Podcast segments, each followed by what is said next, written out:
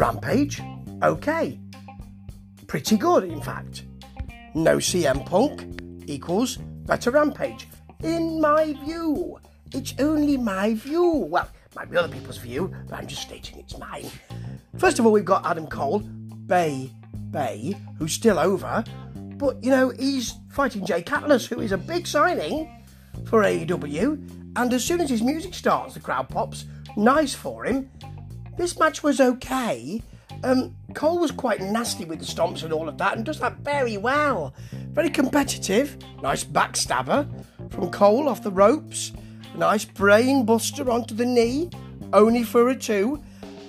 Atlas hit a lovely vertical drop power bomb. I'm, I'm calling it.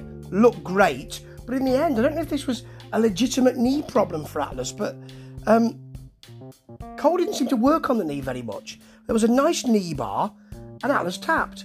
Now, he may have been legitimately hurt. Then, of course, Fish and O'Reilly come in and say, You, Jake Atlas, you didn't seem very good there, and we beat you. And it's your first match, so that's not very good. If they didn't say it like that, but actually, it wasn't very good for him. He was a little bit buried because he he seemed to tap really easily in commentary, including um, Ricky Starks and Taz and Chris Jericho, seem to think that as well. Oh, tapped. It's a bit like that, really. Then Orange Cassidy came out with a chain, and the, the three, Cole and his mates, bailed, and meh. Yeah. COVID protocols mean that uh, Dustin can't fight tomorrow uh, at uh, Battle for the Belts, I think it's called. So uh, Dustin will fight tomorrow at Battle for the Belts. Meh. And then Andrade is apparently taking an outside interest in Derby. Double meh. Who cares? Who cares if Andrade is taking an outside interest?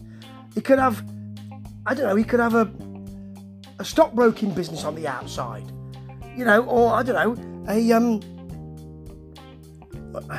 a linen washing business on the outside. You know, all those interests on the outside. I don't really care. Here's Hook, who they're protecting so well. Hulkamania is running wild, according to Jericho. I think it is, but they need to be careful what they do with him. So they put him in here with Aaron Solo. QT Marshall, remember him? He used to be a thing in AEW. He's outside the ring. And uh, Aaron Solo, remember him? He used to be a thing in it. Maybe not.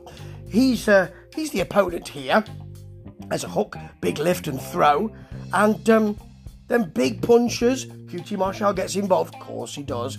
Side Russian leg sweep into a ground octopus hold is lovely. He does that, sh- that shoulder capture suplex. That's very nice. And then his rear naked choke type move is called the Redrum, apparently. I'm not entirely sure that's exactly right. Um, but anyway, he holds on to it after tap, after the tap, because he's got a bit of hardcore about him. And then Marshall comes in and jaws, and we get the head and arm suplex. Hook knows what he's doing. He has that no nonsense attitude, and I'll tell you what, we don't mention much about him being in Team Taz these days, do we? It's mentioned that Taz might have taught him one of the suplexes there, but he's not mentioned as being in the Team Taz, is he? No, because they want him to break out, and you can't do that if you're in Team Taz. Ricky Starks knows that. Okay, Ruby Soho, or as I would say, Ruby So-So, versus and versus Britt Baker and Jamie Hayter. This is all right, actually. There is a lovely move where Rio, um, Riho, gets a wheelbarrow on So-So to propel her shoulder right into Jamie Hayter. That's nice, actually. Hayter then throws So-So face first into each of the three buckles. There's a nice 619 from Riho that Baker has to break up. And um, really nice when Riho kicks off Baker, uses momentum to hit a DDT for a long two. Baker and Hayter, Baker and Hayter, work very well together. Ripcord elbow into backbreaker, kick and then dump. Dumped her on the mat, not a dump on the mat, that wouldn't be ideal. And then a pin. It's a shame, really, because it's obviously staged. You can see Baker thinking, looking at Hayter, thinking, you're going to you're going to smash me in the face now, aren't you? So she does, by mistake. And then there's a pin from Riho. Yes. Okay, it's a good match, that. Probably one of the best of the night. Lambert and the Men of the Year are here. And they have to tell us that Scorpio Sky is top five ranked. Why?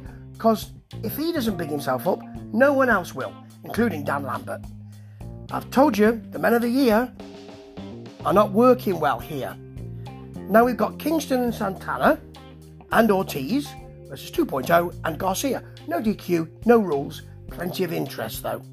It starts just as 2.0 being interviewed by Mark Henry. I think the talking's finished. The match has already started. Yeah, then we have a break for some reason. Adverts and all of that. And it's quite good actually. Lots of work. They concentrate on Kingston. Trash can to the head of Garcia, trash can between his legs, stomped on it, Garcia goes to the eyes. There's quite a, a, a lot of work here that works well. Santana pile driver through the chair, Santana and Ortiz often overlooked, still brilliant. Then um, Kingston has a bad knee, and Garcia puts his ankle in the trash can and stomps, works on it, twists on it. Very nicely done. Santana jumps through the ropes at one point. This is the move of this match. Jumps through the ropes, then pushes Ortiz to roll through into a cutter. That's extraordinary. There's a Santana frog splash for a near two, and the bell to Kingston's head. He kicks out after the bell. Ding ding. Then Kingston goes through the announcer's table. They're not very happy. The bell, bell has to be taken away. It's been returned for some reason. I don't know how that works. Anyway, there's a kick and a spinning kick and an enziguri by Santana and Ortiz for the pin, and that's quite right. That's a great match.